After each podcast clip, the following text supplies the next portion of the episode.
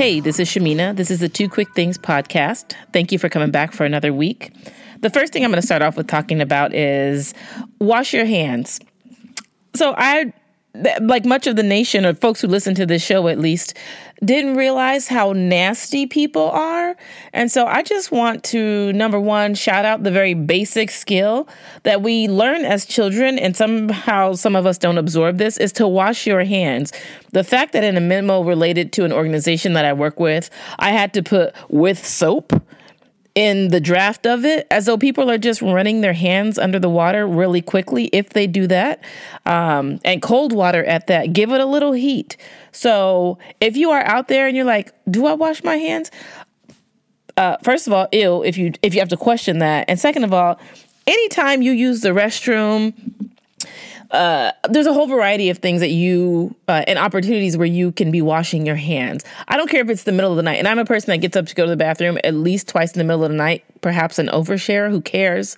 Um, but I wash my hands each time because I don't want to bring pissy hands back into the bed. Anyway, I'm not going to capitalize on that too much, but y'all be safe out there with COVID 19, coronavirus. Um, uh, the Rona, as I've heard some people say, however you want to capitalize on it. Um, please be careful out there. Be safe. Be smart.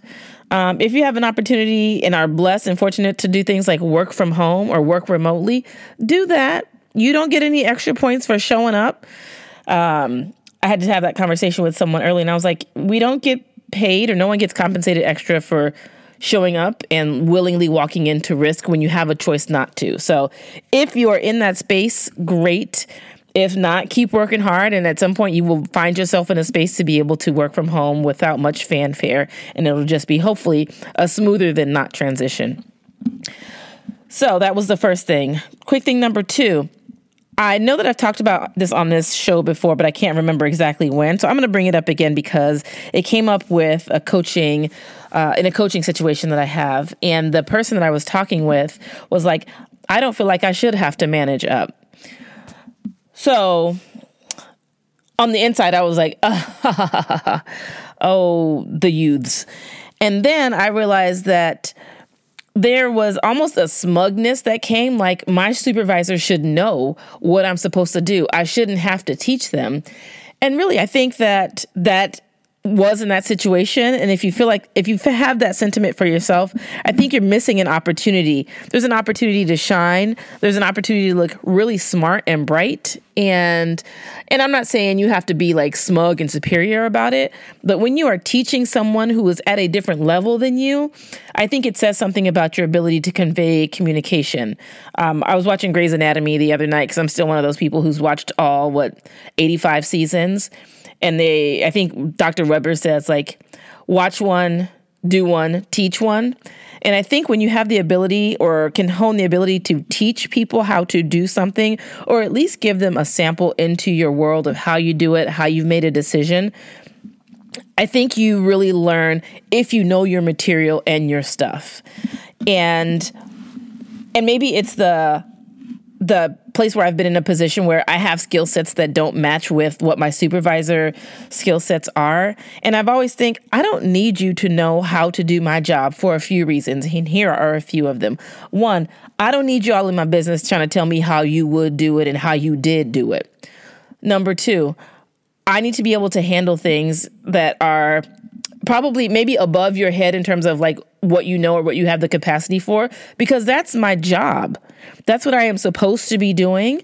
And low key, I like being like the subject matter expert for my stuff. So in the human resources world, like there are things that I know or have access to that my colleagues don't know and they're not really checking for anyway. So what a great opportunity to be able to get out there and like subtly strut my stuff because I know what I'm talking about. And I think there are ways that we can do it uh, so that it doesn't seem oppressive to our supervisors because sometimes supervisors are sensitive. And if you're some you've been in the role of a supervisor maybe at times you've been sensitive i know that i have. And there are ways to engage that is really a level of managing up. And some of that is like if I don't feel like I'm getting my needs met from my supervisor or manager, there's some some key phrases that I use um, with, and this is all supervisors and managers that I've had, so nobody is exempt from this. They may not know that I'm managing up, um, but sometimes it's in the it's in the way that I ask the question.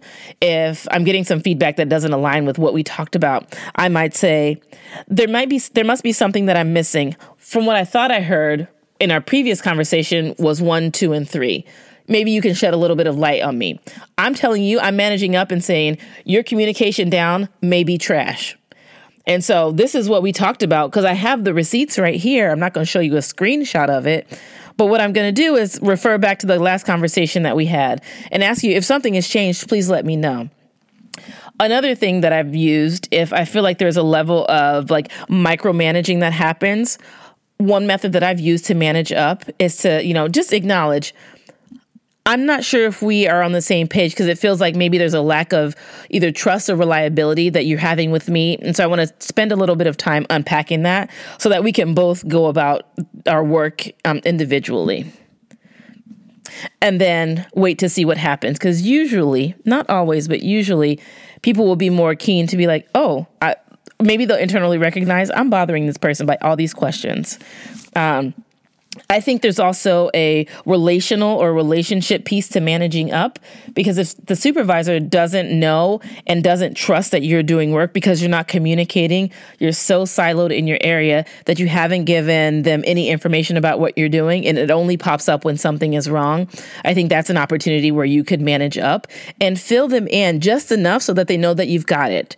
Some managers need to hear, like, I got it I will follow up with you in X, Y, and Z. And then as the employee, my job is then to follow up.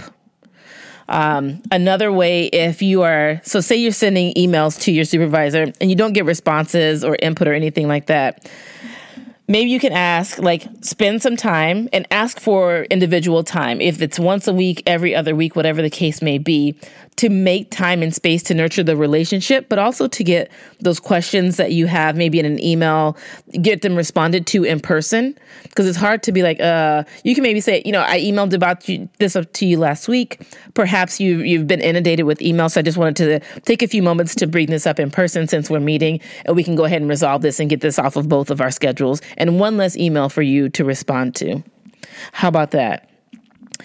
Um, I've started to label like in the subject line of emails, like read me now, read me later.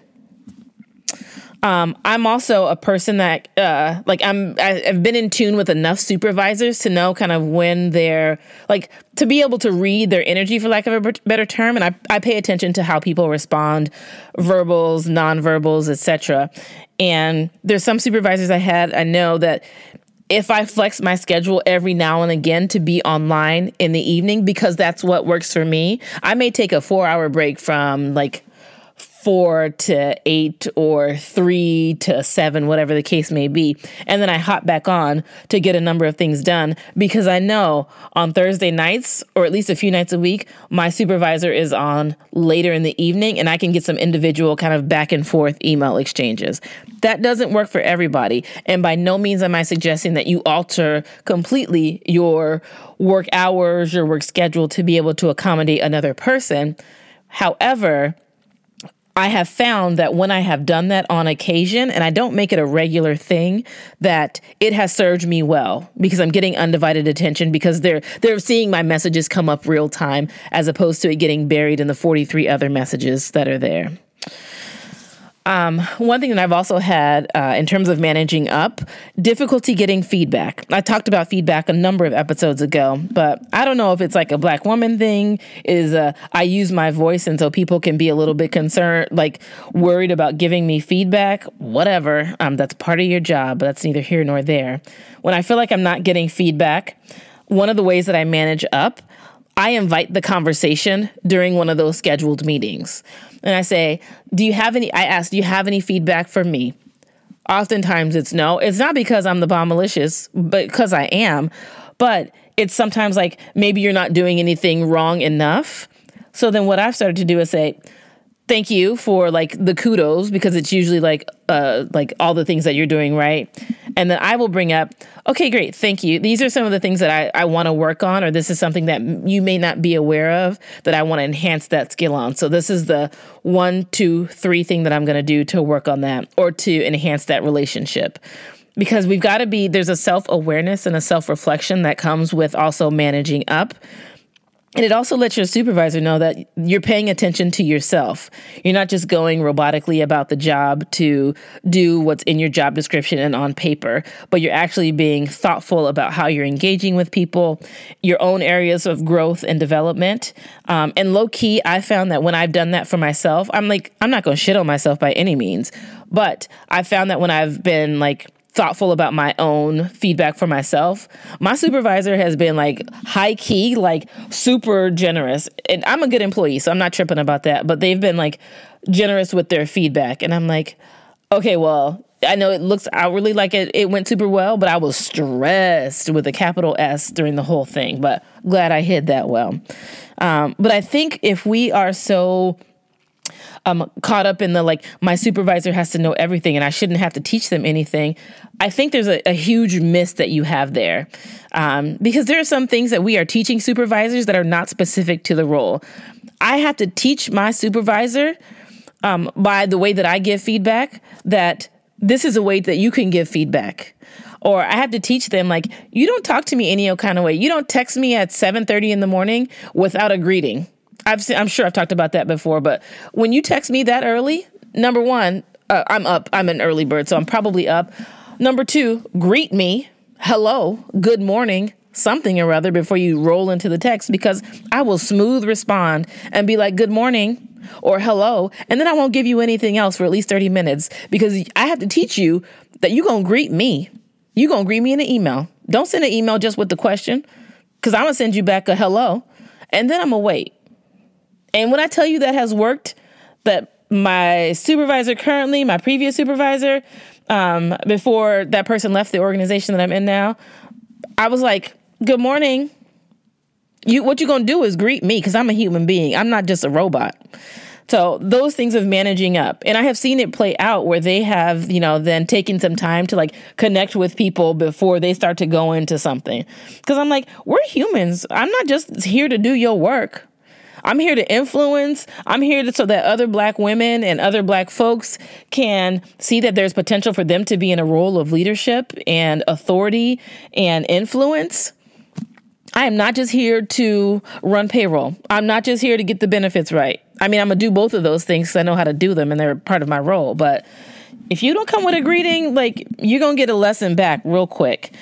Um, but I also think it's a time for us to see what we do and what we don't want in a supervisor, or how maybe it informs how we operate as supervisors. There's so many things I think we have an opportunity to do, but like to fold your hands and be like, I don't think that I need to manage up. That's not my job. Well, I'm sorry to tell you, that is your job unless you want to live in a road of frustration. Because what you're asking for is to be frustrated because you're not telling somebody, showing them and demonstrating for them how to treat you. I wish I worked in a place where everybody that worked with knew how to treat me and how to engage with me. But everybody ain't don't know how to do that. And so I can choose to bang my head up against the wall and be frustrated that I'm not g- demonstrating for people how to treat me, either how I treat myself or how I allow them to treat me. Um, so yeah, so that is what I have for this week. So I'd love to hear your thoughts on managing up times where it's worked, where it hasn't worked. If you have any questions on you run into this type of situation and you don't know how to how do you manage up for that um, and i will say it takes being brave and strong on some occasions i think it certainly takes the level of being clear and being kind in your words and it's also being consistent when I tell you I give feedback, and it's not like harsh feedback by any means, but if somebody asks my opinion or asks for feedback, and even if they don't, if it's impacting me and I have a say in it, I'm likely going to bring it up because I don't want to work in a place where I'm constantly frustrated because that is no fun. And that's not what I'm there for. For us to continually stay the same, we should be growing in all aspects of our humanness, not just our employee-ness um, or supervisor-ness, if that if that's even a word. So feel free to slide into my DMs. You can find me on Instagram under Two Quick Things. Um, if you are listening, you already know where to find the podcast, but if you want to share it, you can find it on SoundCloud, Apple Podcasts, Google Play, Stitcher. There's another one that I always forget and that's fine um, because I'm gonna forget it the next time as well. Um, one would think I would write this down, and I have it written down somewhere, but here we are. Um, thank you for listening. If you have any thoughts, slide in my DMs. If not, I will talk to y'all next week. Bye.